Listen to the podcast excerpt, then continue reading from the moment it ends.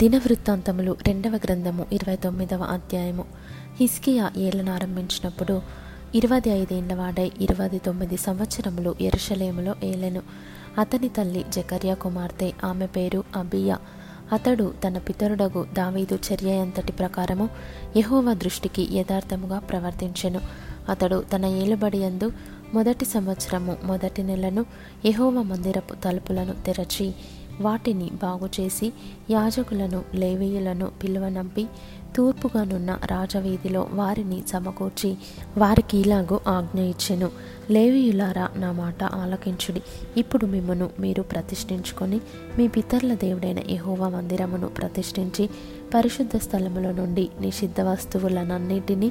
బయటకి కొనిపోవుడి మన పితరులు ద్రోహులై మన దేవుడైన యహోవా దృష్టికి చెడు నడతలు నడచి ఆయనను విసర్జించి ఆయన నివాసమునకు పెడముఖము పెట్టుకొని దానిని అలక్ష్యము చేసిరి మరియు వారు మంటపము యొక్క ద్వారములను మూసివేసి దీపములను ఆర్పివేసి పరిశుద్ధ స్థలమందు ఇస్రాయలీలు దేవునికి ధూపము వేయకయు దహన బలులను అర్పింపకయు ఉండిరి అందుచేత యహోవా యూదవారి మీదను ఎరుషలేము కాపురస్తుల మీదను కోపించి మీరు కన్నులార చూచినట్లుగా వారిని ఆయన భీతికిని విస్మయమునకును నిందకును ఆస్పదముగా చేసెను కాబట్టి మన తండ్రులు కత్తి చేత పడిరి మన కుమారులను కుమార్తెలను భార్యలను చెరలోనికి కొనిపోబడిరి ఇప్పుడు మన మీదనున్న ఇస్రాయేలీల దేవుడైన యహోవా మహోగ్రత చల్లారునట్లు ఆయనతో మనము నిబంధన చేయవలెనని నా మనస్సులో అభిలాష పుట్టెను నా కుమారులారా తనకు పరిచారకులయుండి పరిచారకులై ఉండి ధూపము వేయుచుండుటకును తన సన్నిధిని నిలుచుటకును తనకు పరిచర్య చేయుటకును యహోవా మిమ్మను ఏర్పరచుకొనేను గనుక మీరు అశ్రద్ధ చేయకుడి అప్పుడు కహతీయులలో అమాషయ్ కుమారుడైన మహతు అజర్య కుమారుడైన యోవేలు మెరారియులలో అబ్ది కుమారుడైన కీషు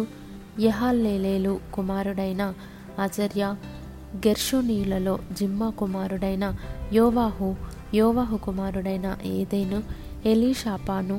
సంతతి వారిలో షిమ్రి ఎహియేలు ఆసాపు కుమారులలో జకర్యా మత్తన్య హేమాను సంతతి వారిలో ఎహియేలు షిమి యదూతును సంతతి వారిలో షెమయ ఉజ్జియేలు అను లేవీయులు నియమించబడిరి వీరు తమ సహోదరులను సమకూర్చి తమను ప్రతిష్ఠించుకొని యహోవా మాటలను బట్టి రాజు ఇచ్చిన ఆజ్ఞ చొప్పున యహోవా మందిరమును పవిత్రపరచుటకు వచ్చిరి పవిత్రపరచుటకై యాజకులు యహోవ మందిరపు లోపలి భాగమునకు పోయి యహోవ మందిరములో తమకు కనబడిన నిషిద్ధ వస్తువులన్నిటినీ యహోవ మందిరపు ఆవరణంలోనికి తీసుకొని రాగా లేవీయులు వాటిని ఎత్తి కిద్రోను వాగులో పారవేసిరి మొదటి నెల మొదటి దినమున వారు ప్రతిష్ట చేయనారంభించి ఆ నెల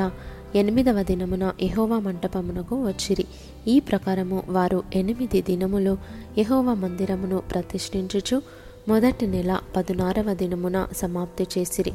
అప్పుడు వారు రాజైన హిస్కియా యొద్దకు పోయి మేము యహోవ మందిరమంతటిని దహనబలి పీఠమును ఉపకరణములన్నిటినీ సన్నిధి రొట్టెలుంచు బల్లను పవిత్రపరిచి ఉన్నాము మరియు రాజైన ఆహాజు ఏలిన కాలమున అతడు ద్రోహము చేసి పారవేసిన ఉపకరణములన్నిటినీ మేము సిద్ధపరిచి ప్రతిష్ఠించి ఉన్నాము అవి యహోవా బలిపీఠం ఎదుట ఉన్నవని చెప్పిరి అప్పుడు రాజైన హిస్కియా పెందలకడ లేచి పట్టణపు అధికారులను సమకూర్చుకొని యహోవ మందిరమునకు పోయెను రాజ్యం కొరకును పరిశుద్ధ స్థలము కొరకును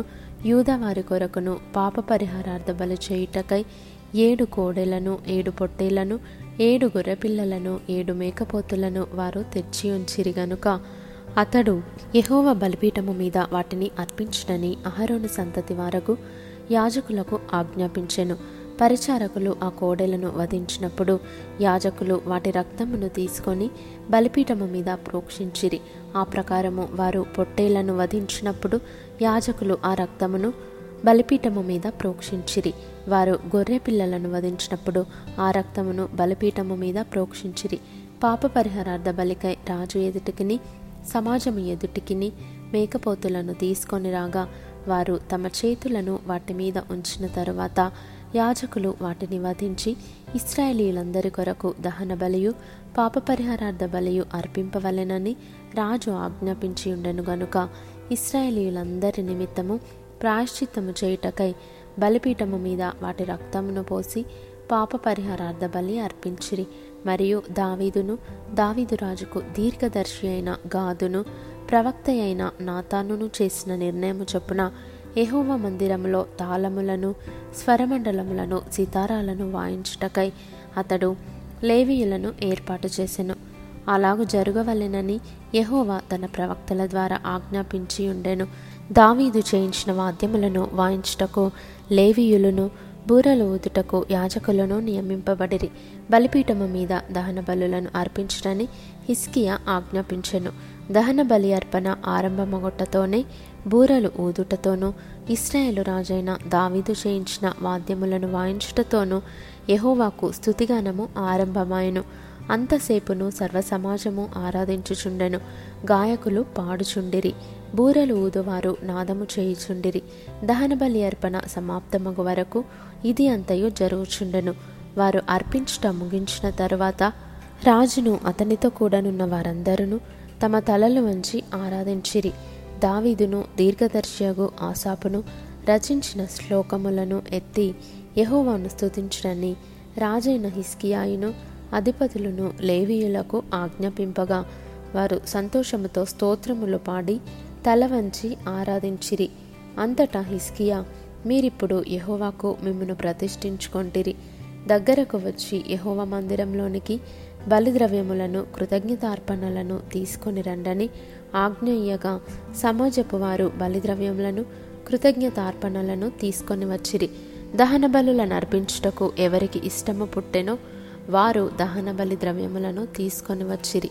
సమాజపు వారు తీసుకొని వచ్చిన దహన బలి పశువులెన్ని అనగా డెబ్బది కోడెలను నూరు పొట్టేళ్లను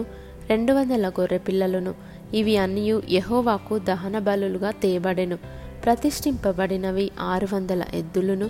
మూడు వేల గొర్రెలను యాజకులు కొద్దిగా ఉన్నందున వారు ఆ దహన బలి పశువులన్నిటినీ ఒలవలేకపోగా పని సంపూర్ణమగు వరకు కడమ యాజకులు తమ్మును ప్రతిష్ఠించుకుని వరకు వారి సహోదరులకు లేవీయులు వారికి సహాయము చేసిరి తమను ప్రతిష్ఠించుకొంటయందు యాజకుల కంటే లేవీయులు యథార్థ హృదయులై ఉండిరి సమాధాన బలి పశువుల క్రొవ్వును దహన బలి పశువులను దహన బలులకు ఏర్పడిన పానార్పణలను సమృద్ధిగా ఉండెను ఈలాగున యహోవా మందిర సేవ క్రమముగా జరిగెను ఈ కార్యము అప్పటికప్పుడే జరిగినందున దేవుడు జనులకు సిద్ధపరిచిన దానిని చూచి ఇస్కియాయును జనులందరూ సంతోషించిరి